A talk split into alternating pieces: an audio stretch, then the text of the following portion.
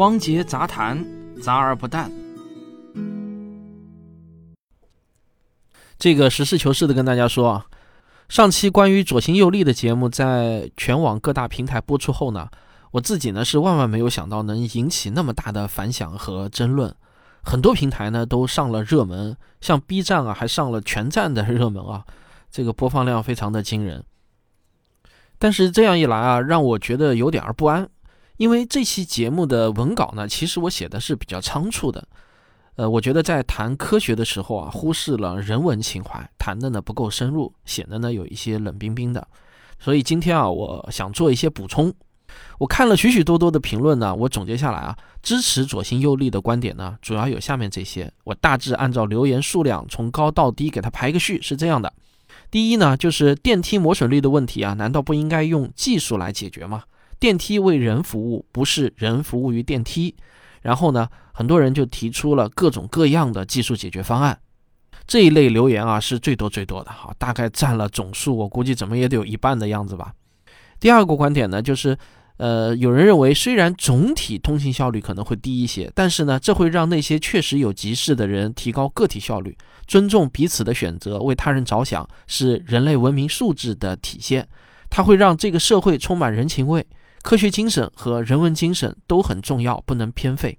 持有这个观点的人数啊，也是相当相当的多。好，还有第三个观点呢，就是所谓电梯行走不安全的证据呢，可能不够充分。走楼梯一样也会有安全事故，发生多少起事故都不能代表不安全。坐飞机还会掉下来呢，那这些事故真的都是因为行走导致的吗？当然，除了上面这三个观点外啊，还有很多很多，但是相对呢较为小众和分散，所以呢我就不再总结出来了。我想说的是啊，这些观点呢我完全能够理解，而且前两条我也基本赞同。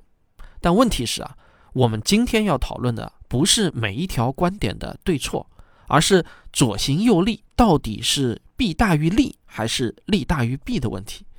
这个问题呢就好像是一架天平。两边的托盘上都放有砝码，这些砝码本身并无对错，关键是看哪边的分量更重，天平就会倾向于哪一边。我们可以先来看一些有关自动扶梯安全事故的录像。当然啊，这是一个音频节目，我放不了录像，但是呢，大家可以到科学有故事的微信公号中的同名文章中观看。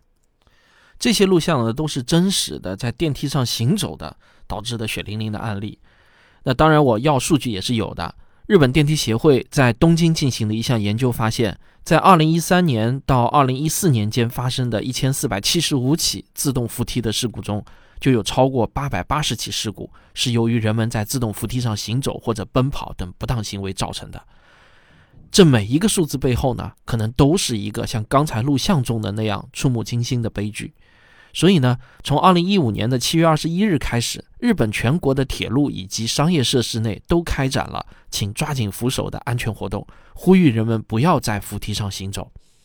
那如果你现在去香港地铁乘坐自动扶梯的话，一定可以听到“握扶手，起定定”这样的广播宣传。在港铁的官网上呢，对此的解释啊，就一条：为了乘客的安全。那么，会不会是港铁公司为了减少电梯损耗，故意用安全作为托词呢？我们可以来看一篇论文，就是二零一七年十二月十一日发表在《香港急救医疗期刊》上的《急诊室中电扶梯相关受伤的分析》。发表这篇论文的期刊和文章的作者呢，都与港铁公司没有利益关系。研究者从二零零四年到二零零八年，一共找到了一百零四位因为自动扶梯受伤的病人。在六十五岁以下的病人中，有百分之四十八点九的病人受伤的直接原因是在自动扶梯上行走。论文的结论呢非常明确，在六十五岁以下的人群中，在正在移动的自动扶梯上行走是受伤的主要原因。因此，文章认为需要采取的首要预防策略是防止使用者，特别是年轻人在自动扶梯上行走。并教育老年人安全使用自动扶梯，以防止滑倒和摔伤。讲完数据，我再来跟您谈谈这其中的道理。自动扶梯为了达到能在很高的承重的情况下还能正常运动，它的设计呢就很难兼顾行走的安全性。工程师不是万能的，他们受到物理规律、材料科技、工程难度、制造成本等等各种客观因素的制约。有一些人心目中那种理想的完美产品，在现实生活中呢，很遗憾是不存在的。我们可以不断努力改进产品的设计，但这并不能消灭安全使用规范。重要的电器产品都有质量标准，但质量达标的产品可不意味着百分百的安全。作为消费者，也有正确合理使用产品的义务。再深一步想呢，自动扶梯的设计初衷到底是什么呢？我认为最原始的动力是给行走不便的人代步用的，比如说老弱病残孕、拖行李的人等等。然后啊，才是给想省力气的健康普通人以便利用的。我们谁都有想少花力气、偷点懒的时候，对吧？我也不例外。我想呢，自动扶梯的设计初衷啊，应该不是为了让人能够加快上楼梯、节省个几秒钟吧？对于有能力、有意愿行走或者奔跑的人，我觉得步行楼梯啊，应该是更优的选择。多走几步还能锻炼身体呢。根据我的观察，只有自动扶梯没有步行梯的情况呢，也确实是存在的，但毕竟还是比较少见的。大多数情况下，自动扶梯的边上都是有楼梯的，或者走几步也有那种消防通道。那即便是在没有步行梯的情况下，行走的人是不是也应该想一下，在你提高了通行效率的同时啊，其实客观上你也降低了那些不便行走的人的通行效率。他们原本可以有多一倍的空间站立，但是为了遵从左行右立的礼仪，他们也只得在另一侧慢慢的排队成梯。这些不便行走的弱势群体，难道不是更应当被我们照顾吗？还有一种更普遍的情况。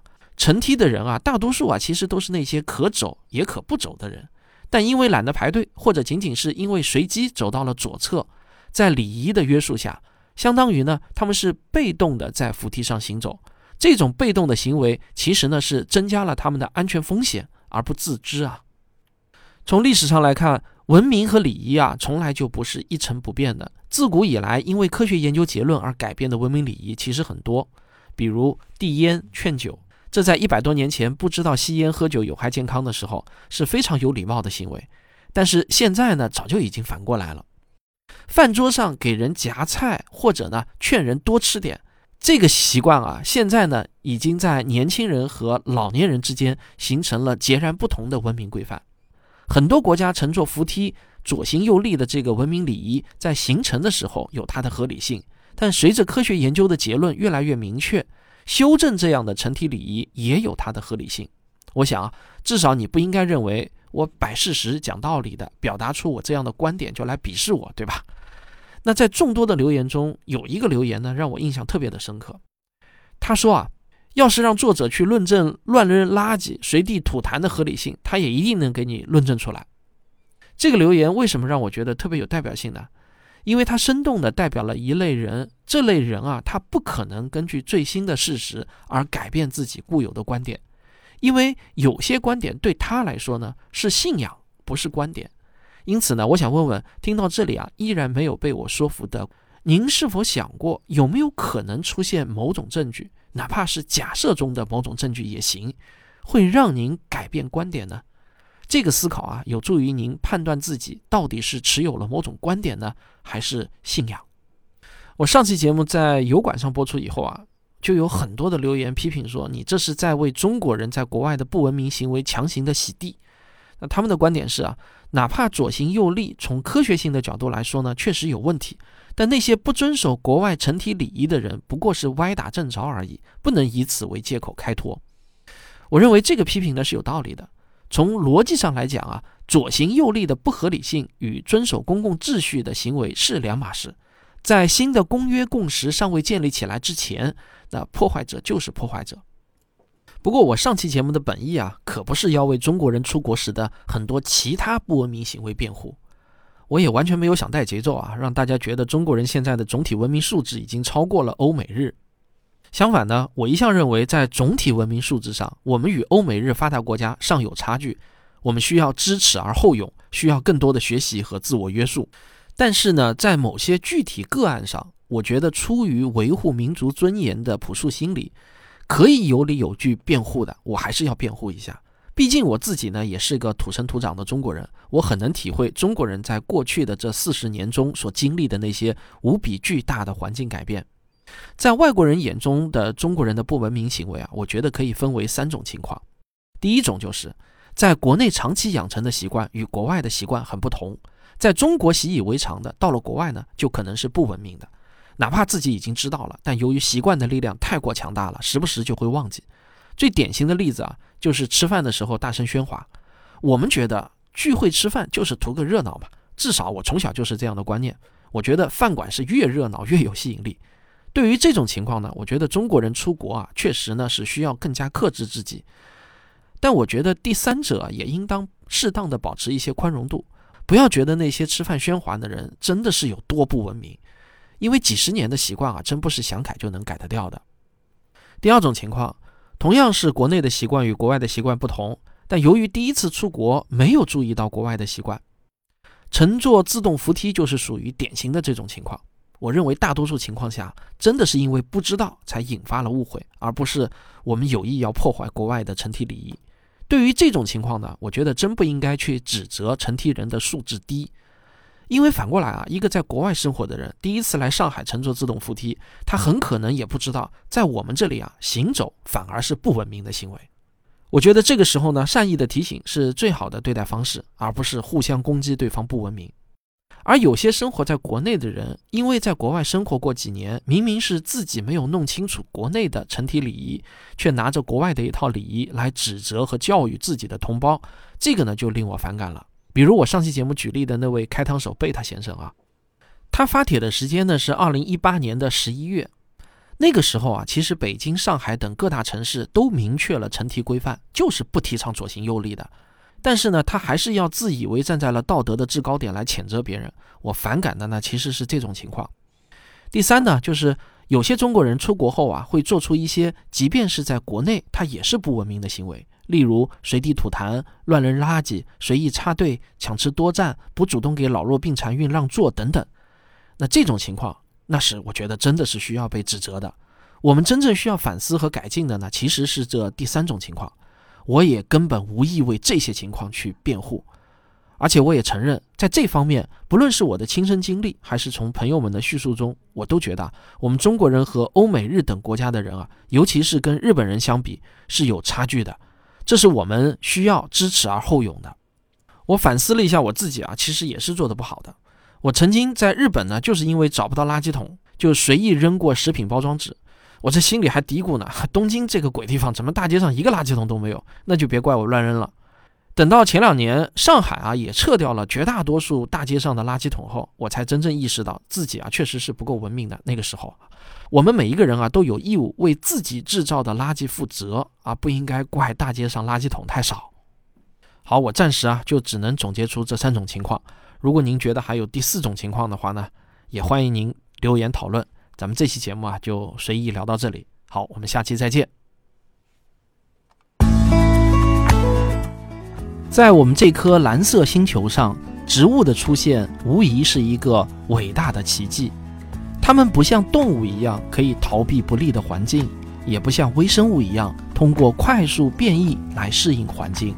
植物选择了一条最艰难的道路去改变环境。那植物到底经历了什么？他们的经历中又隐藏着哪些关于生存和竞争的深刻思想呢？我的最新付费专辑《植物有故事》将带你一起去解开这些谜题。